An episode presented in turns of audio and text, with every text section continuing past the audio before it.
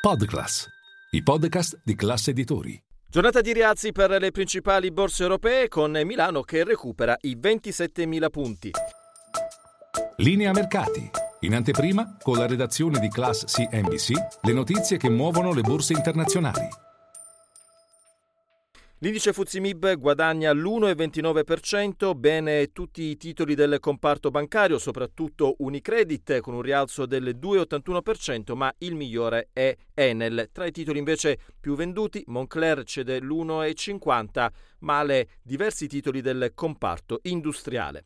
Lo spread si mantiene vicino ai 185 punti base, l'euro sul dollaro sopra quota 1,09 e una settimana di rialzi per quanto riguarda i prezzi del petrolio con il WTI, il greggio americano che ha recuperato gli 80 dollari al barile.